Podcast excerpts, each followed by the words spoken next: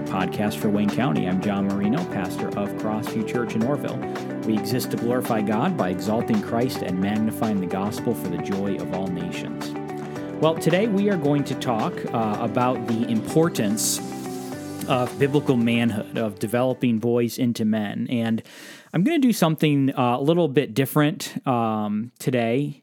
Um, but uh, back in February of 2009, uh, which is 15 years ago now, uh, Dr. Jim Berg did a men's conference on the topic of biblical manhood. And I've had the MP3s from that conference for probably about that long. And this has been a resource that I have uh, directed men to uh, multiple times.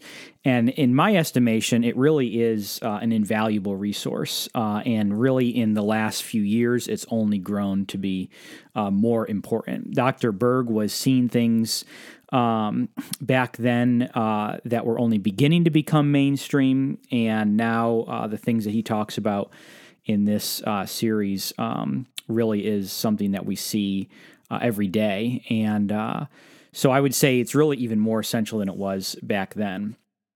Um, I did receive permission from Dr. Berg to post these audio files on the podcast. And so they're not altered at all. They're just exactly as I've received them. There are four parts to this series on biblical manhood, and I'm going to release one each week. Uh, so for the next four weeks. Uh, and this, by the way, is not um, just for the men although it is primarily for uh, men, uh, women, of course, need to hear these virtues extolled. Um, and uh, boys need to know what it is that they are supposed to become. Uh, and so I, I think that there'll be uh, value for everyone um, in uh, in this series here. So, and maybe I don't know, we'll we'll turn this perhaps into a men's study somewhere down the line. we've talked about that in the past of maybe um, putting these files out there and then meeting here in town and discussing. So if anyone is, by the way, interested in being part of that, let me know. Uh, and oh, also, I do have a PDF copy of the notes on this conference. And so if you want a copy of that, uh, just let me know and I'll send it your way. All right, enough rambling. Here is the first of four sessions on biblical manhood. Um, you might be asking yourself, why is Berg talking about manhood and raising sons when all he's done is raise daughters? Well, that's, that's a fair question. When people do ask me that, say, well, you know, how do you know about anything about men? And uh, you've raised all daughters. And I say, well, I've spent all of my life as a man. Um, that one I do think I understand. I'm still trying to figure out some other things on, on the other one, but um, I do understand the men's situation. And this is of particular interest to me uh, because I have sons in laws who are raising my grandsons at this point. In fact, that's really, uh, although I've had a burden for this for some time uh, and talked in, about it in orientation to our men students, or our women students as well, but it really became into more focus when, uh, when God gave our sons in laws and daughters, uh, grandsons, and Bobby, my oldest grandson, is down here. He's in the front row here. He's an honorary man tonight, and uh, we're so glad to have him here. Um, I don't come to you in this weekend in any kind of an expert uh, on this topic. Um, I am a fellow pilgrim sharing my notes. Let me put it that way. Um, I do have, I counted this morning, I've got 28 books on my bookshelf on manhood and raising sons, and I've read most of them and several of them within the last several months here.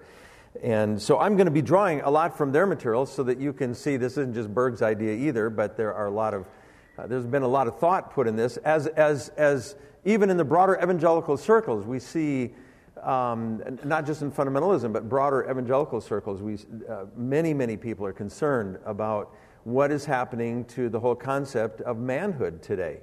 And a lot of men are writing about it, have some really good things to say. Um, so I'm, um, I'm, I'm, sharing my notes in, in that respect. This is, this is not a series of lectures outlining a formula for being a man or raising sons, um, although I hope you pick up some very practical things, but rather, we're going to be discussing a portion of a biblical worldview that deals with where men fit into God's view of the world and what our place is and the kind of men we have to be to fulfill that calling that God has given us. And it's not only an understanding that we need for ourselves, but we need it for our, our sons and we need it for our grandsons. And the other men that God calls us disciple along the way. So, with that, open your uh, notes here.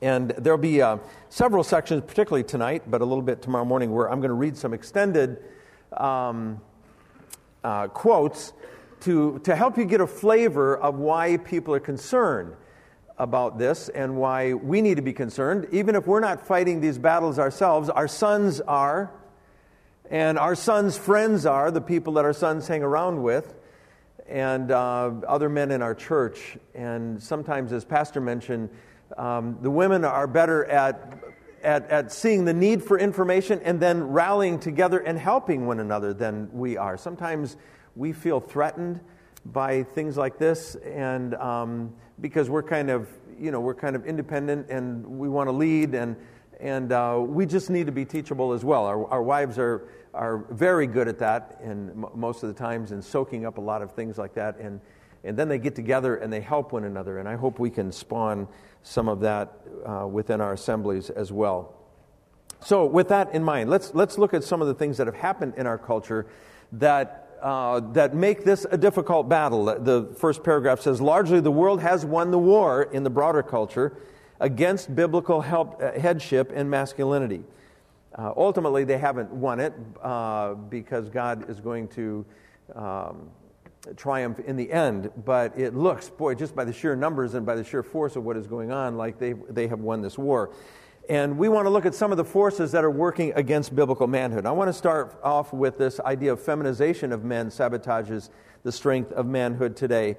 And there are a couple of extended quotes here from Stephen Farrar. Many of you have read his book, Point Man. He's got several others out. And this is his most recent one called King Me What Every Son Wants and Needs from His Father. And I highly recommend this book to you. We, will have several copies back here. In fact, uh, most of these books will have copies for you to purchase if you'd like to. And, and as I said, we'll have some extended quotes here because I want, I want you to see where we are. Um, Stephen Farrar is quoting Stephen Clark here, uh, describing the characteristics of feminized men today. He says, A feminized male is a, a, is a male who has learned to behave or react in ways that are more appropriate for a woman. The feminized male can be normal as a male with no tendencies to reject being male and no tendencies toward homosexuality. And yet he can have been so influenced by women or can have so identified himself with the world in which women dominate that many of his interests and traits are more womanly than manly. Compared to men who have not been feminized, he will place much higher emphasis and attention on how he feels and how other people feel. He will be much more gentle and handle situations in a soft way. Not that gentleness isn't an important quality, but predominantly that way in, in, this man. He will be much more subject to the approval of the group, especially, especially emotionally expressed approval, that is, how others feel about him and what he is doing and how others react to him. He will sometimes tend to relate by preference to women and other feminized or effeminate men, and he will sometimes have a difficult time with an all male group. He will tend to fear women's emotions and in his family and at work can be easily controlled by the possibility of women, like his mother, his wife, or coworker, having an emotional reaction. He will tend to idealize women, and if he's religious, he will tend to see in women the ideal Christians or the definition of what it means to be spiritual. He will identify Christian virtue with feminine characteristics. A feminized man may have a character in which the traits of gentleness and quietness are stronger than the traits of aggressiveness and courage. And then I add this uh, emphasis here Femini- uh, feminization is a cultural pattern passed on to men, leading them to take a feminized approach to emotions, personal relationships, and values. This cultural pattern is passed on through the media, the school system, and the family, and has its greatest impact in childhood and adolescence. Unlike effeminacy, feminization is not difficult to change. It mainly requires exposure to a new cultural pattern, new models, a new social environment, a new set of values. By the way, Mr. Rogers' neighborhood didn't help us with this. Um, I'm serious about that. Uh, he was a quint- quintessential um, male mother uh, image in a lot of respects and, and really cut the guts out in a lot of respects of what it meant to be a man. Now, there is, a, there is a need for gentleness and there is a need for kindness and that kind of thing, but this so exuded that that that's, that it was like this is what men are all about.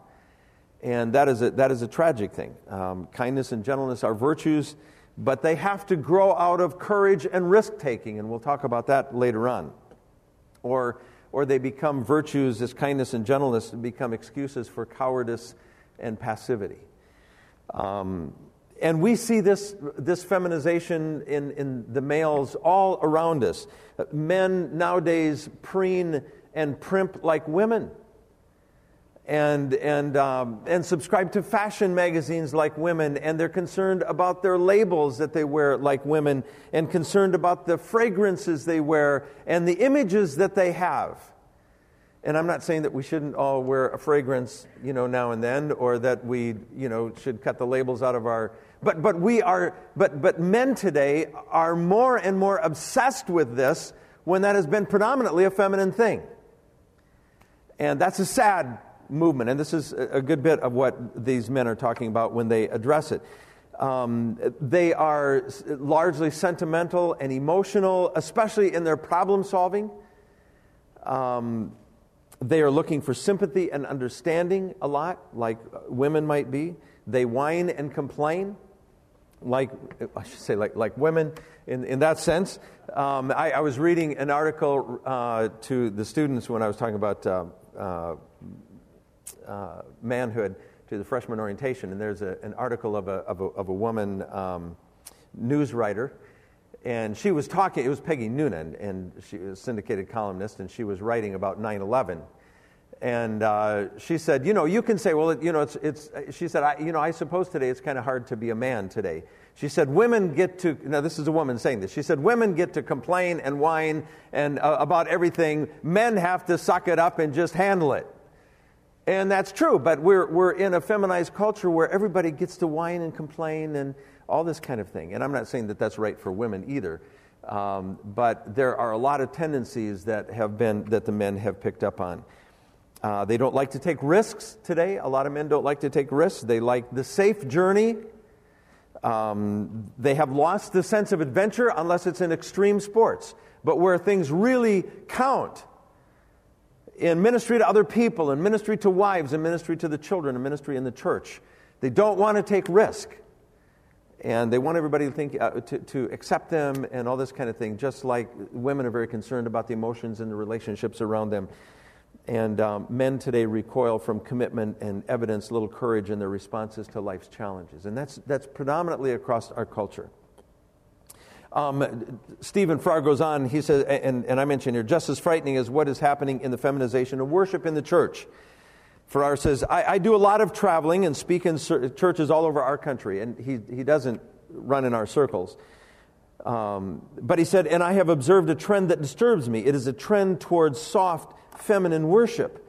Now, I have friends whom I respect and appreciate who are involved in leading churches with this approach.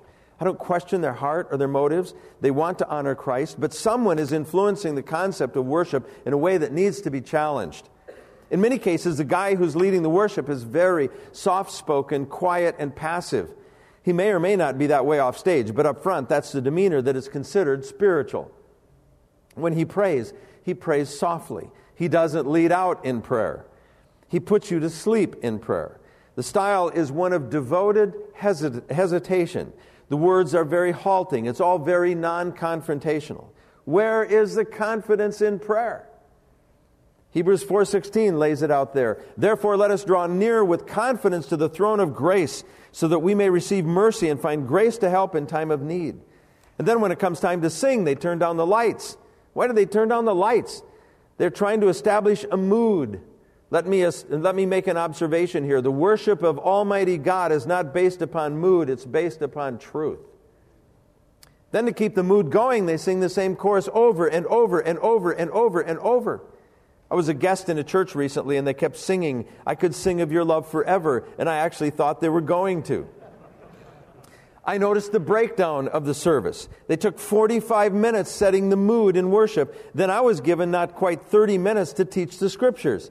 When the message was over, they got up and sang for 10 more minutes. That's 55 minutes setting the mood and 25 minutes for teaching truth. Something is seriously wrong here. And folks, uh, he doesn't run in our circles. This isn't a raving fundamentalist who's saying this. This is a man with good observation of what's happening.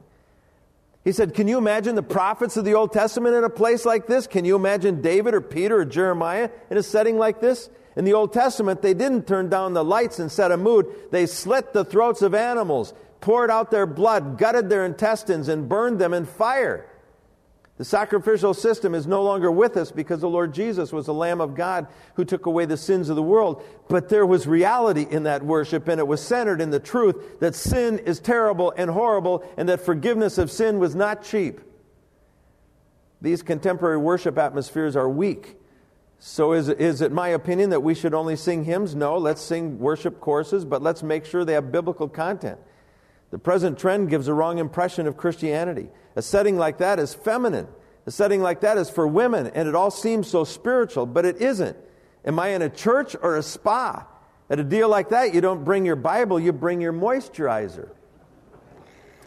That's why I get so tired of songs that speak over and over the beauty of Christ. Now, that was in the phrase tonight with the men, but it was in a different context.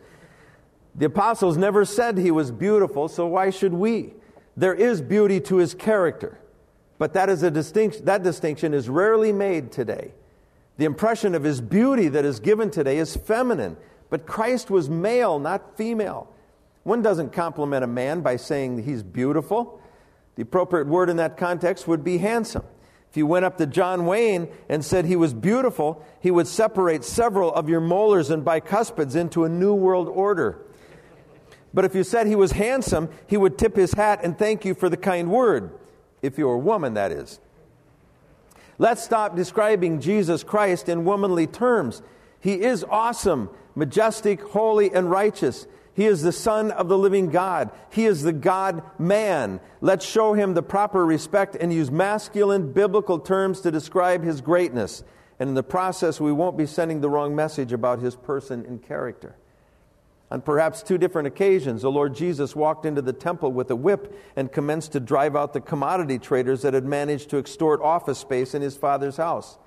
And when he walked into that temple with that whip and started turning over tables, they didn't say, Look at his hair. I wonder who does his nails. Jesus was raised by Joseph in a carpenter shop, and he didn't buy his lumber at Home Depot. He cut his own trees and planed his own boards. As a result, he had some serious forearms and he didn't have soft hands. He had calluses from doing hard physical labor. That's why they ran when he cleared out the temple. No one stood up to him. If you have any doubts about what Jesus really looks like, we have an eyewitness description from the Apostle John when he was exiled on Patmos. Read this description of Christ that is recorded in Revelation 19 11 to 16 as he returns to the earth for the second time, and read it slowly. And I saw heaven opened and behold, a white horse. And he who sat on it was called faithful and true. And in righteousness he judges and wages war.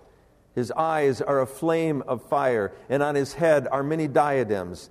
And he has a name written on him which no one knows except himself. He is clothed with a robe dipped in blood, and his name is called the Word of God.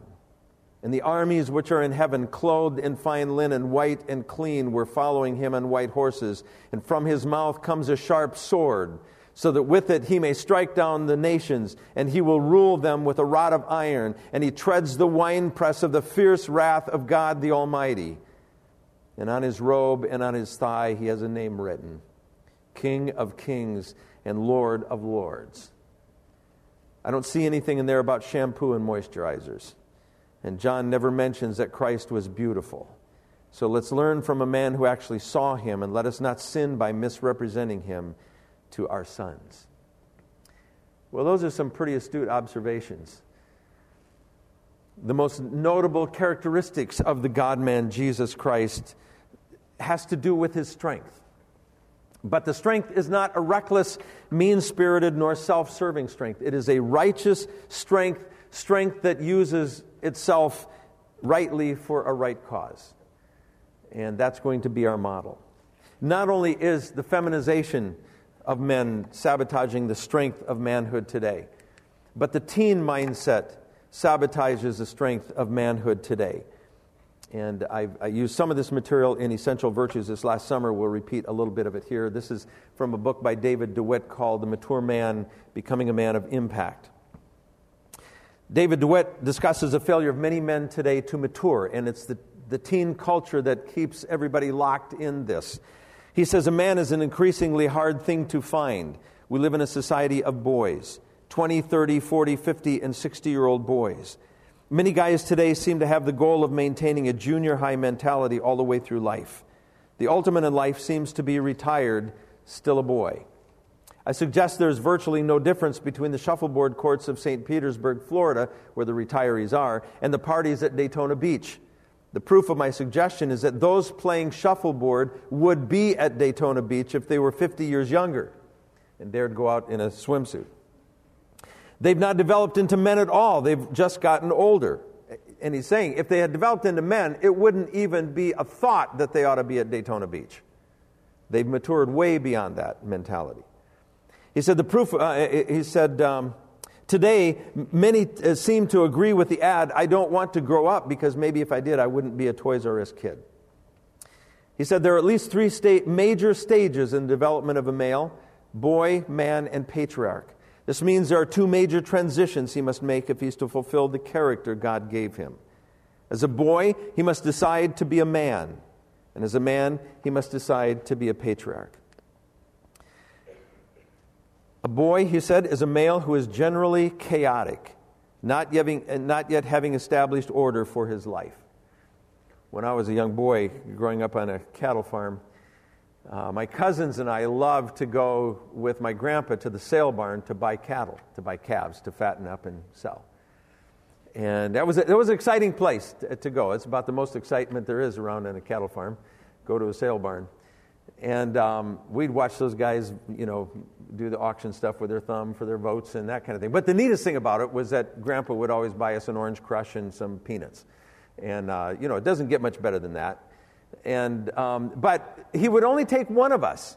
I had a cousin who was my age, and we, we liked to go to do things together. And he only lived a half a mile, a, a mile and a half away on another farm. And um, Johnny and I would beg Grandpa to take us to the sale barn. And he'd say, I, you know, I won't take both of you. You know, and you could make these arguments, you know, well, you know, we're, we're just boys, but we can do a half a man's work, and two of us will, you know, be like a man. And, and he would say, if I take a boy, I get a half a man's work done. If I take two boys, I get no work done. and the, the point is, every little boy brings a certain amount of chaos into the scene, and you double the boys and you have doubled the chaos. You haven't necessarily doubled the work. And uh, that's what, that's what he's, he's referring to here. David DeWitt is referring to. A boy is a male who is generally chaotic, not yet having established order for his life. And I want you to notice some key words as we go along. Order is one of them that comes up in these discussions, and responsibility is another one. And we, we dare not just throw those off and say, well, you know, that's, that's from the 40s or the 50s. No, that's, there's a biblical mindset here we have to get. A man, second one, a man is a male who has taken on the responsibility, you see the word there, for establishing order for himself and for his immediate family. That is, immediate circle of friends and coworkers if he's single. A patriarch is a man who has taken on the responsibility for establishing maturity, that is, wisdom, as a way of life for himself and applying it to his extended family. He said we can also look at it this way a boy is a chaotic male who has not yet taken on the discipleship of himself. A man is an orderly male who has taken on the discipleship of himself, brought order into his life, and is now bringing it into his immediate family. A patriarch is a mature father who has taken on the discipleship of an extended family. He's looking at bringing order into many people's lives. He goes on and says, What makes a boy a boy is that he pursues chaos. He has not ordered his life. His life is not yet headed in a direction. He lacks discipline to accomplish tasks. He has not taken significant ownership of values or virtues. What turns a boy into a man? This is the most important and most basic transition in the life of a male, and it is where most of us fail. If a boy does not become a man, all future development is merely a fabrication of the real thing. All he can do is pretend and try to get the image right. Of course, a boy will get bigger and older, but size and age do not make a man. Manhood is a spiritual decision a boy must make. If he doesn't make this decision, he will remain a boy all his life. A boy is chaotic. His challenge is to become orderly. And men, we, we, have, to, we have to think about that our, ourselves, and, and, and particularly you younger men, but some of us older men as well. Um, I tell the men students at the university if you walk into your society room or into a classroom and there's more chaos because you arrived, you're still a boy. If there's more order because you're there, you're a man. If when you walk into your room, there's more chaos in your room because you arrived, you're still a boy. That doesn't mean we can't have fun together, we can't have a good time together, but a boy is just bringing chaos with him all the time. And a man brings order to his environment and to the situation around him. Next paragraph um, m- many men, teens and above, are locked into the mindset of the average American junior high youth. His heart is easily captured by the latest fashions, pop and reality show idols, superheroes, electronic games, sports personalities, junk foods, and sexual enticements, both real and virtual, chemical stimulants, both legal and illegal, and the crude and sensual humor and violence of the most popular video clips and blockbuster movies. This is a junior high boy. He is easily bored and resists correction. He endures work and school as necessary evils between pursuits of pleasurable experiences offered on the midway of the world's carnival. Spiritually, this kind of male has little tolerance for preaching unless it is high in entertainment value. For the time will come Paul says, when they will not endure sound doctrine, but wanting to have their ears tickled, they will accumulate for themselves teachers in accordance to their own desires, and will turn away their ears from the truth and will turn aside to myths. And instead of spending the formative years preparing for adult responsibility, these years are thrown away in the pursuit of pleasure.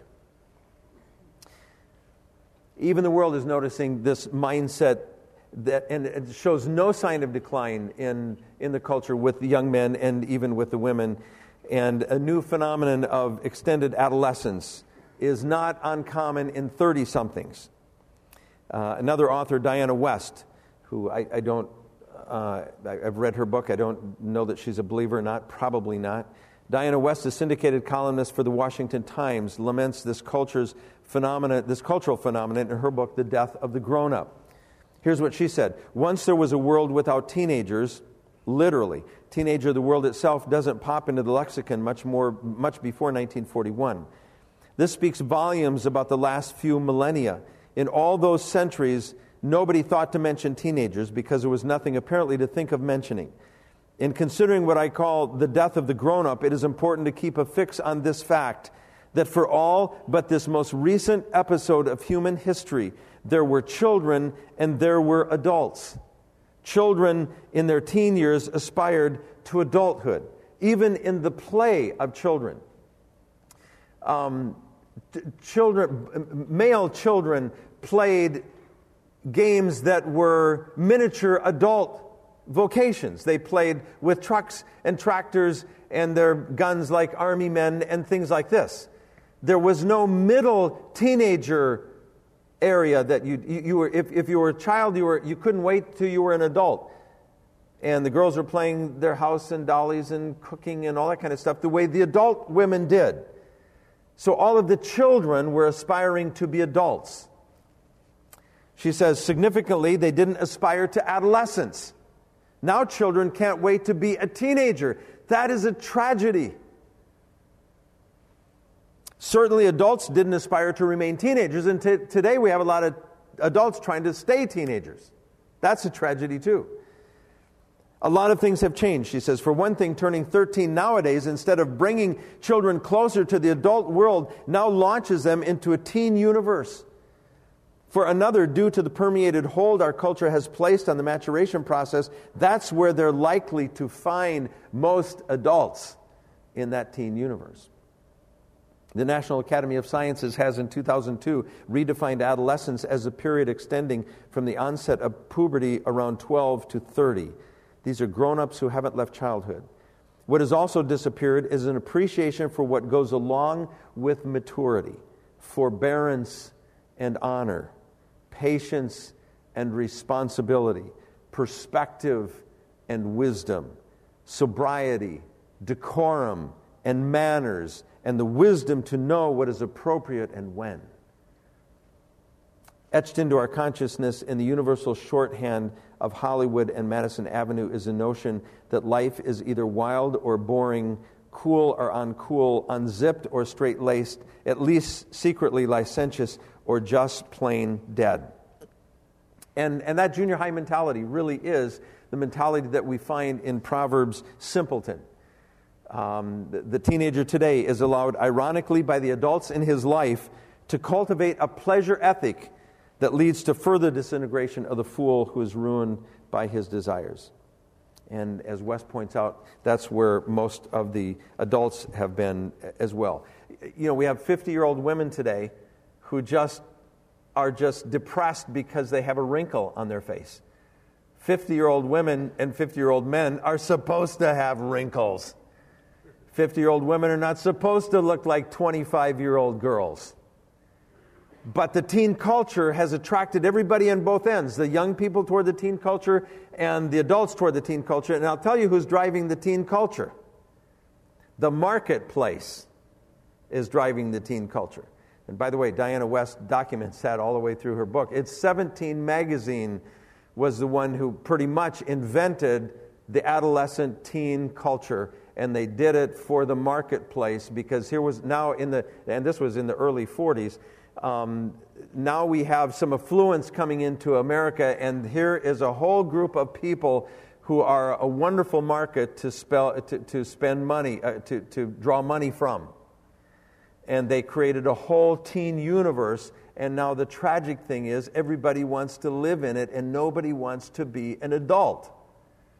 And she makes the point is that the primary difference between a child and adult is the use of the word no. Now, she's not a fundamentalist, and that's what she said. An adult is the one who says, No, no, I won't buy that. I can't afford it. No, I won't do that. It's not appropriate. Children don't do that. Those are the things adults do. No, I won't be doing that because I got to be doing this and it's more important. That's adult mindset. And that is not what the teen universe is teaching and, it's, and it, is, it is hurting the church. And now the churches are becoming teen universes with entertainment uh, mindsets as well. And so now we lock the church and God's people into the teen universe. That's a tragedy, folks. There are no adults who are saying, No, we will not do that. No, we cannot do that. No, you can't spend your time there. No, I won't spend my money here. And Diana West said the most important the most important distinction between a teenager, between a child and an adult is the use of the word no. An adult is, a, and I've heard somebody else say, an adult is somebody who is a parent to himself. He will say him, he will tell himself the same things a good parent would tell him, and then he does them. So, the teen mindset sabotages the strength of manhood today. And these are the things that are working against us and working against the men that we disciple, that we win to Christ in this world and try to disciple because they have been saturated with this in this world. Thirdly, um,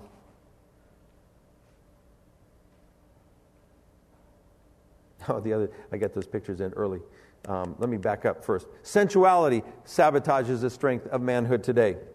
The first paragraph in your notes says, that the heart of biblical manhood is a strength born of godliness. And we'll look at this tomorrow, more tomorrow. A man who is not godly is like a car without an engine. He can only pretend he is going somewhere while he polishes the outside and plays with the accessories. These are my, these are my uh, the, the two men in my family. Um, this is Willie. Willie's a 74 Standard Beetle. And I mean, that was Herbie. This is Willie. I do know the names of my cars. Uh, this is uh, Willie's 66 Sunroof. We, um, my daughters named the cars. Volkswagens have to have names. That just goes with it. If you got a Volkswagen, you got to have a name for it. Uh, some years ago, and, and so my daughters named these cars. Uh, Michelle said, That looks like a Willie. So she named it Willie.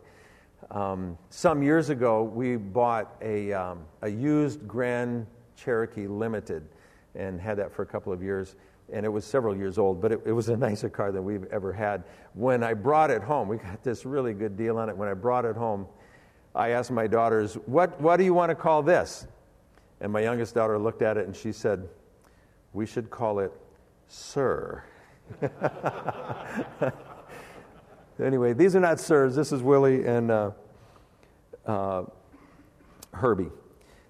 But uh, when I bought both of these bugs, uh, the Herbie I got for $1, and Willie I bought for a little bit more than that. But neither one of them had an engine uh, or an engine that worked. And they were both seized engines. And um, so uh, the, the, the, mo- the most important part of the car is missing it's that engine.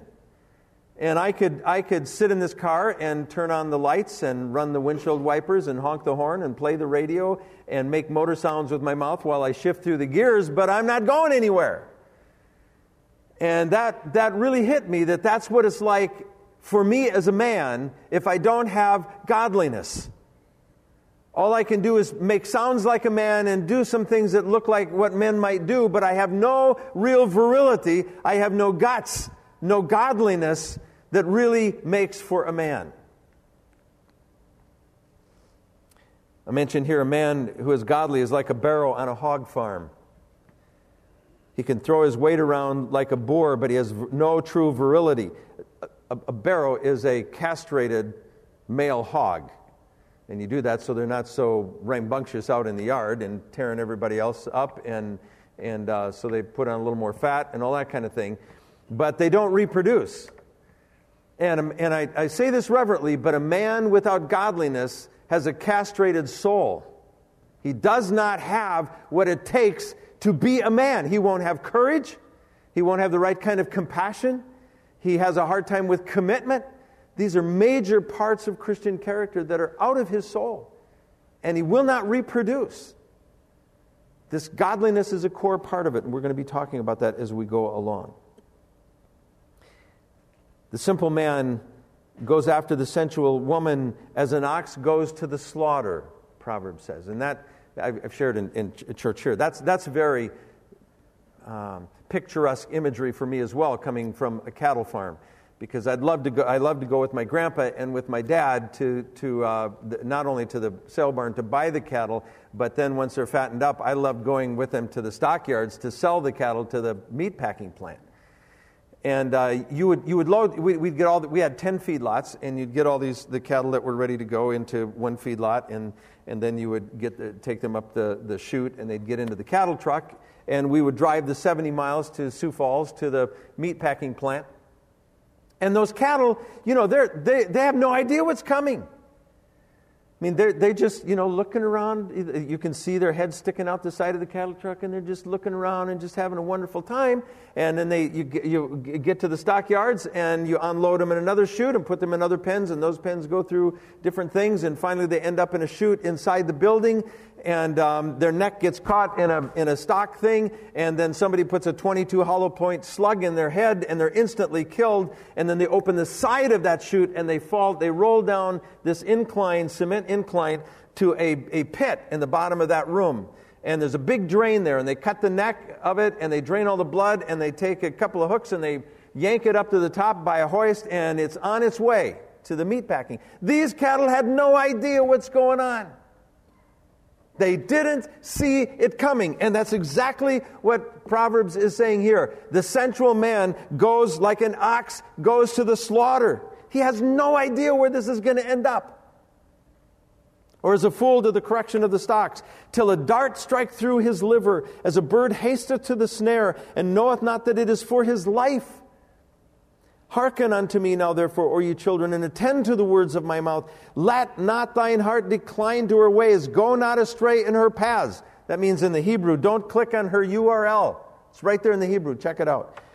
For she hath cast down many wounded, yea, many strong men have been slain by her. Her house or her website is the way to hell, going down to the chambers of death. And he says later on, Give not thy strength the godliness of your heart to women, to these strange women, nor thy ways to that which destroyeth kings.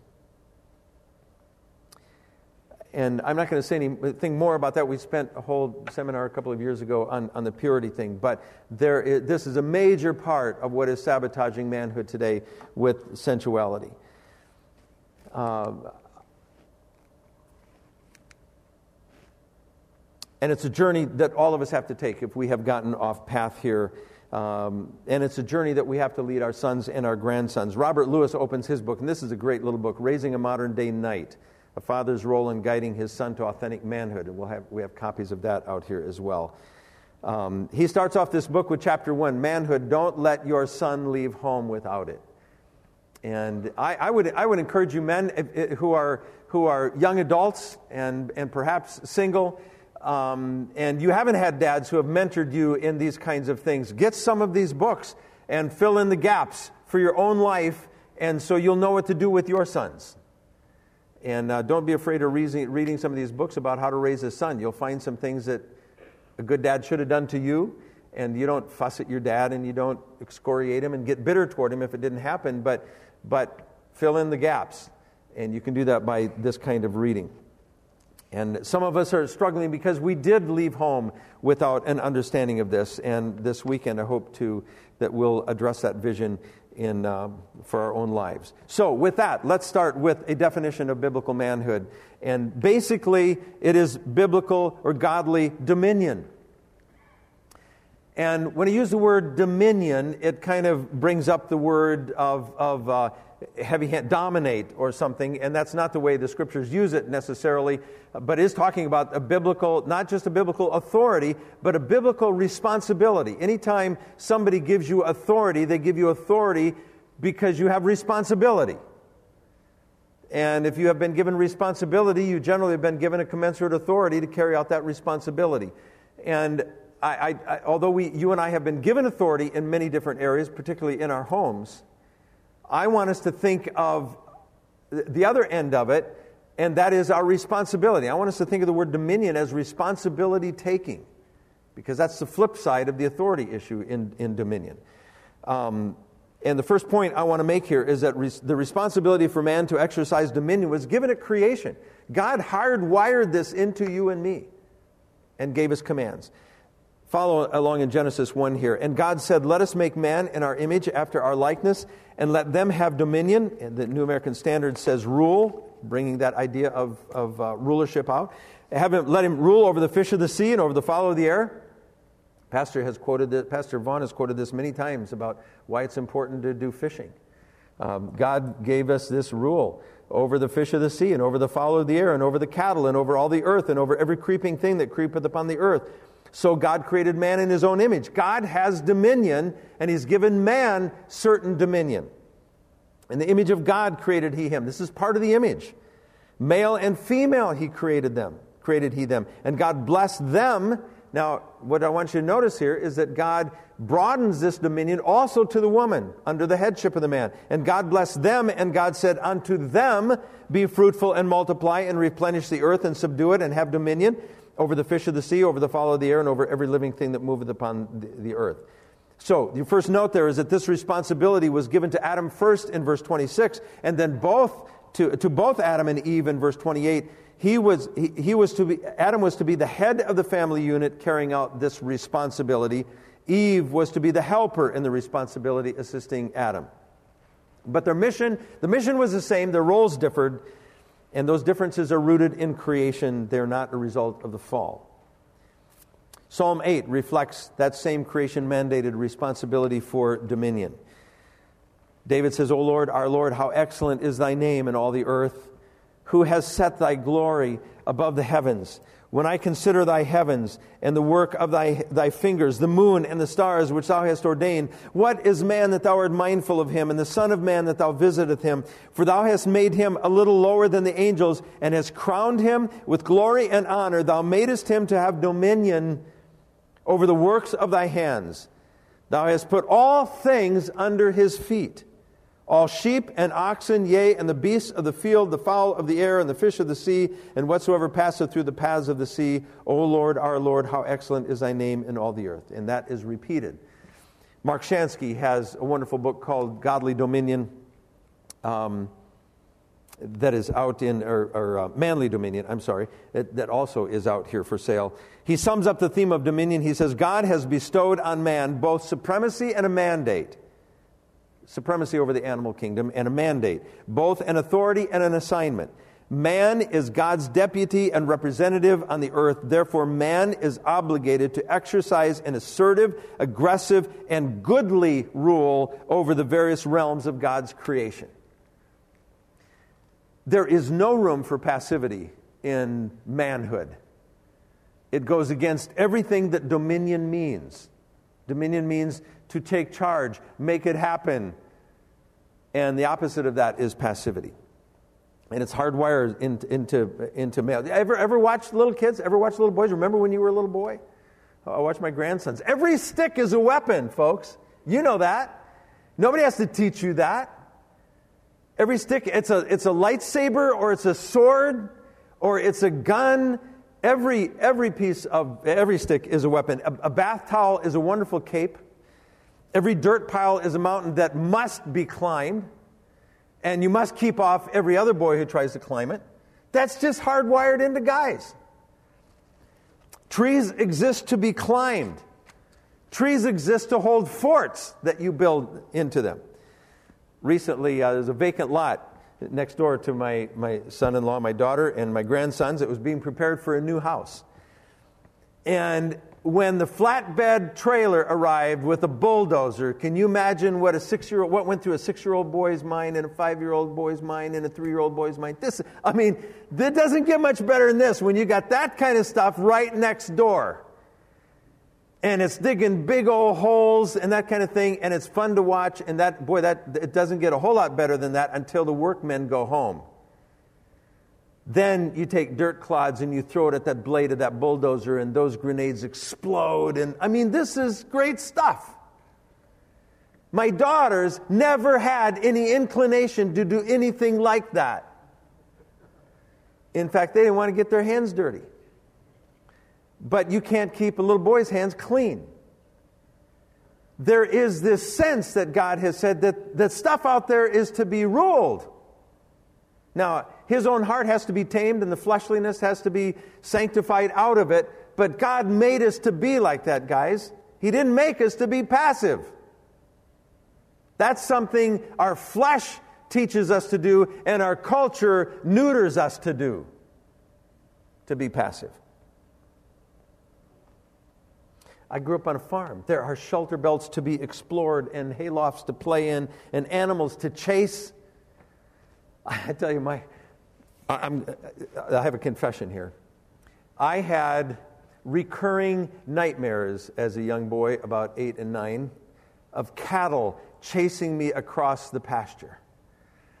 And I would climb up into the top of the haystack to get away from these cattle, and then they would eat the haystack. And just before I was lunch, these, these apparently were carnivorous cattle because they were going to eat me. Or, or the other version of this dream was that I ran into the house and they're putting their heads into the windows and they're trying to break down the doors. And the reason for that is because in the feedlots that we had, there were uh, the, the, gates for the people to go, for the, the men to go in. They were, there were just uh, open areas in, in the wood fences and then kind of a big fence uh, behind that, and you would just walk around through there. And um, I would hide behind that with my slingshot. And, and you know, there may be 50, 60 head of cattle in this, in this uh, uh, feedlot that's probably about two thirds of this place. And when they would get close, I would put a rock right in their rump because I love to watch them kick. Now, if my grandparent, if my grandfather or my dad ever caught, I would, they would do some kicking, you know, on, on my rump. Uh, and because they don't like their meat bruised and all that kind of stuff. But, but it, I guess this was, this was the, the revenge of the cattle in my dreams because they were coming after me in my dreams and I couldn't get away. Um, but that's the kind of stuff that goes on. That's, that's what cattle are to be, to be ruled, folks. And um, it's just part of it. But there, it was also a place of chores. There were eggs to pick, and that's what I did as a little boy seven and eight years old, my, my, my job was to pick eggs. My mom had a couple of hundred hen, uh, hens. And um, so I'd go out and pick eggs and then sit in the cellar with a warm bucket of water and a sponge and wipe all the manure off that and put them in the little uh, boxes to take it to the, uh, to the, um, the, place in town. And mom would sell that and, and get her grocery money. but there was hay to mow and bale, and there was just a lot of work to do. And, and you just, you just kind of grew up understanding work is a part of what it means to be a man and be responsible.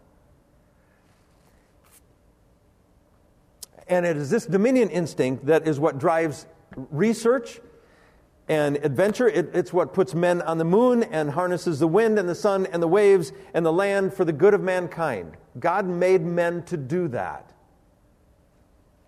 And it's why we want to go fast and fix up our homes and our yards and plant gardens and hunt wildlife and land new accounts and broker merges and cut production costs. There is adventure in those things. And God made us for that. And in the believing husband and father, it, this sense of adventure and accomplishment and dominion must oversee the spiritual development of our wife and children. We come naturally to do all of those other things. It is not natural in our sinful nature to use this dominion instinct to disciple our family correctly. This is where we get lazy and passive. And there are foes of the flesh in our home and foes of the world in our home that have to be kept at bay and time that has to be intentionally carved out of the day to lead this household in family worship. And a man's got to exercise dominion, he's got to take responsibility for that. In your notes here, the next paragraph says When applied to the home, dominion takes a form of formative instruction. It's a phrase coined by Tedd Tripp to describe instruction that forms or shapes our children. And by the way, I highly, highly recommend uh, you, many of you have read Shepherding a Child's Heart. The follow up book to that is Instructing, uh, Instructing a Child's Heart. Just came out this summer. I've read the book and watched the DVD series on it, and I commend it to all of you. It, it is all about okay, we got to shepherd our child's heart. How do we do that? How do we get, try to reach the heart on things? The instructing a child's heart is what do you teach him about God and about life? What do you teach your child about work? What do you teach him about sowing and reaping? What do you teach him about doing things and waiting for the reward instead of having everything now? Tremendous principles in that book, uh, uh, instructing a child's heart. Uh, it is not a single event, but a lifetime of interaction that is based on God's revelation. We must actively teach our children and live the reality that God defines life. He tells and shows us the truth about what is valuable, what is worth living for and dying for, and what is worth doing and being, and what gives our lives significance. A man's responsibility for dominion can be used for immeasurable good, but if misused or not used when necessary, can bring horrific evil. So that's why we, this is where we need to uh, jump into what is the essential vision for us. The, the essence of biblical manhood is godly dominion for the glory of God and the good of others. This is not dominion for our own pleasure. I'm not saying we can't hunt and fish and we can't have any pleasure. I'm not, I'm not against pleasure. But we don't rule our families for our pleasure, we rule them for their good. This church has a group of men and a pastor who oversee the functions of this church for the good of the people and the glory of God. And they have dominion in this church, and rightly so. Said another way, we, we could substitute, as I said earlier, the word responsibility taking for dominion and catch the flavor that we need most, perhaps, in our culture today. Um, the first point says foundationally, this means that a real man stewards the creation, including his own body and gifts and resources, for the good of others and the glory of God. And a man feels the weight of responsibility. If you've got a pen there, circle responsibility. And assumes risks. Uh, circle the word risk. Those are two critical adjectives describing godly dominion responsibility and risk taking.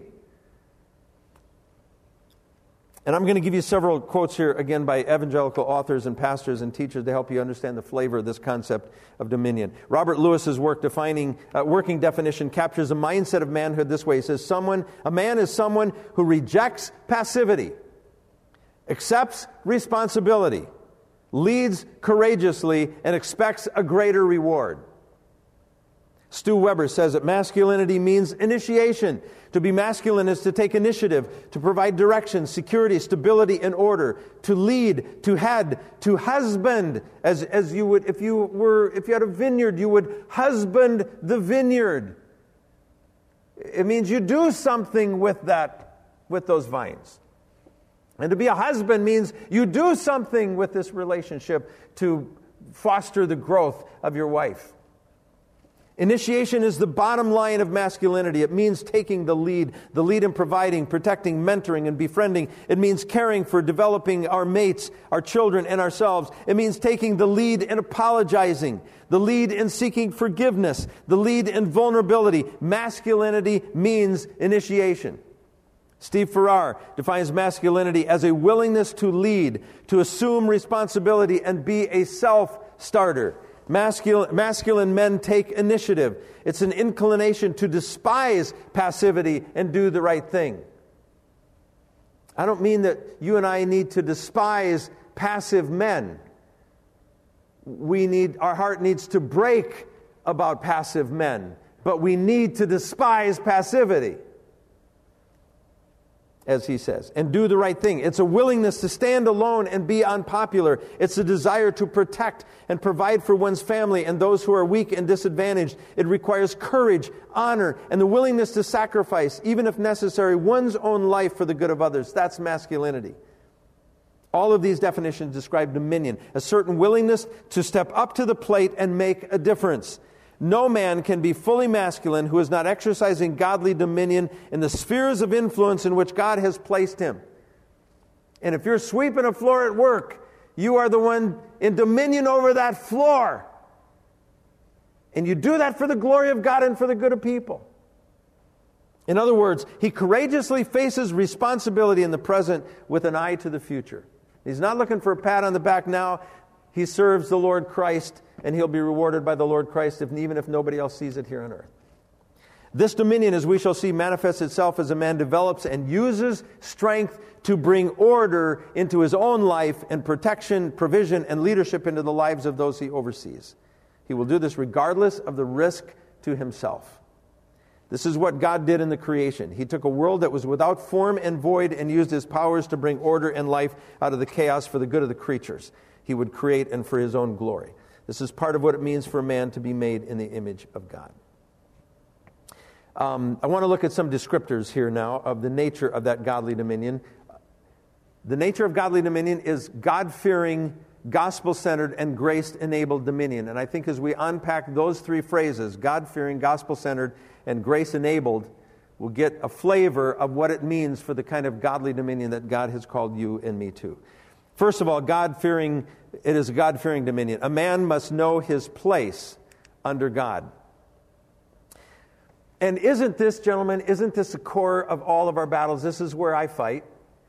God has told me certain things, and I want to do something else. He's told me how to think a certain way, I want to think another way. He's told me not to think about certain things, and I want to think about those. This is the core of the battle. Is for me to take my place under God. He is in dominion over me. And if I don't really understand how God has dominion over me and rightly respond to that, I will not know how to rightly have dominion over other people in the spheres that God has. And if, if we get this wrong, we get everything wrong. And the nature of us all, Isaiah 53 6 says, We have all, all we like sheep have gone astray, we've turned everyone to his own way. And by the way, this is the first lesson we have to teach our children, is it not? You cannot have your own way. Um, and that starts really, really early. I want to look at it this way. In, in, uh, I, I covered this in Created for His Glory, and I won't expand on it greatly here, but I want you to, I want you to, ca- I want you to get this idea because it, it, if, if we don't get this, we don't, we don't rightly become the kind of God fearing responsibility takers that we ought to be. The, the grand reality, the most significant part of reality, is that God is a creature and I'm a, God is a creator and I'm a creature. Now that, that seems really obvious to it, but that's what we get wrong. We act as if we made ourselves and we can rule ourselves. And we get that wrong. And, or that we, uh, that we don't need God. Okay, He created us, but we can live the rest of our life okay. We don't need God. That is insanity. If you needed somebody to make you, you need somebody to maintain you. This building needed men to make it. And guess what? It needs men to maintain it too. It is not a self building building, and it's not a self maintaining building. And you and I are not self sustaining people either. We need God. If this is not, if this building does not have the intervention of men, it falls apart. And if we as men don't have the intervention of God, we fall apart too. Well, the application of that is what I call the grand reality principle. God exercises over us godly dominion. He has greatness in all of his powers, and he has goodness. And we can thank him for both of those. Um, I am glad that God doesn't just have greatness, and, but he's not good. Um, that when I, when I was in high school and took Latin, in ninth grade, we studied Roman gods and the, in, in, in Latin names and all that kind of stuff. And, and the mortals lived in constant fear because they, they, these gods had powers over their different areas of, of the world, the sea or whatever. Um, and they had this great power, but they were unpredictable. You didn't know, eh, the gods were not, in essence, the gods were not good. And therefore, you didn't know what they were going to do. In fact, most mortals were very happy if a god never got involved in their life. Because if a god ever got involved in your life, life got real messy real fast. Well, our God is not only great, but He's good. And what that, what that brings to us is a spirit. Let's see if I can get this working here for just a minute. Whoops, wrong button. Um, never mind. If I am under God and I see God as great and good, what that fosters in me when I bow to God is a submission with humility and hope. The fact that God is great is what makes me respond in humility when I see His greatness. He is far above me. When I see that He is good, that's what gives me hope. That God will help in all of this. Now, here's something for us men. If you and I are in authority, you and I, and, and, and we are in many, many different avenues of life, then you and I, if you and I are to have godly dominion, we must exercise our greatness, our powers, our authorities with goodness. We can't just hammer people to try to humble them without giving them hope in all of this. Am I making sense? And the only way a man will have goodness in his greatness is if he's bowing, bowing before his goodness, uh, before the greatness and the goodness of his God. And God has given us many hard things to do, has He not? We've got to assemble our families together. We've got to deal with problems in our families. We've got to deal with problems at work. We have to take initiative here, and we've got to do this and take responsibility over here. This is not an easy part of life. And if you and I are not bowing under the godly dominion of our God, we will not have hope in our responsibilities. In fact, you can look at this seminar tonight and say, and this weekend and say, oh man, I just found a whole bunch of more stuff I got to do. Uh, I, don't, I don't like finding all that stuff out. Well, if we're without hope, what's the problem? We're not seeing a God who is great and can do this in us and has the goodness to want to do it in us. See what I'm saying?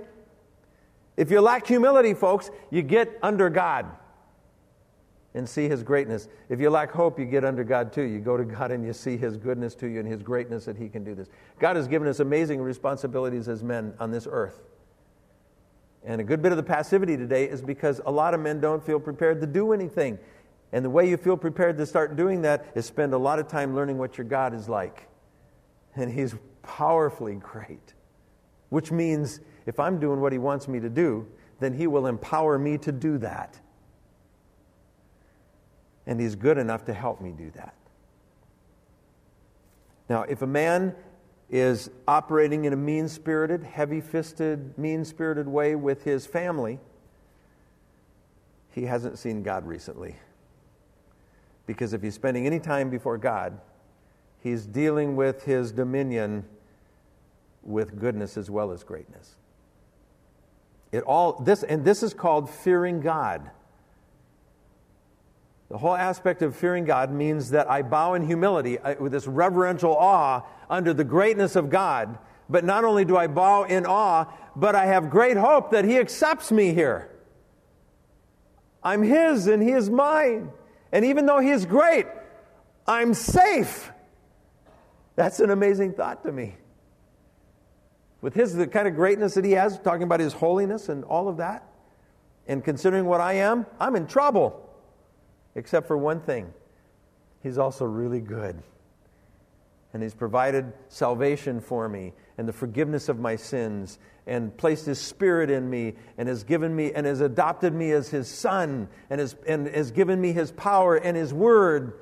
And that gives me hope because He's a God that does this kind of thing. I'm going to let you read that in more detail if you want in, in the follow up points of godly dominion and godly submission. I'm just basically repeating what I've summarized here. I want to drop down to what is point B, the trademark of those who fear God.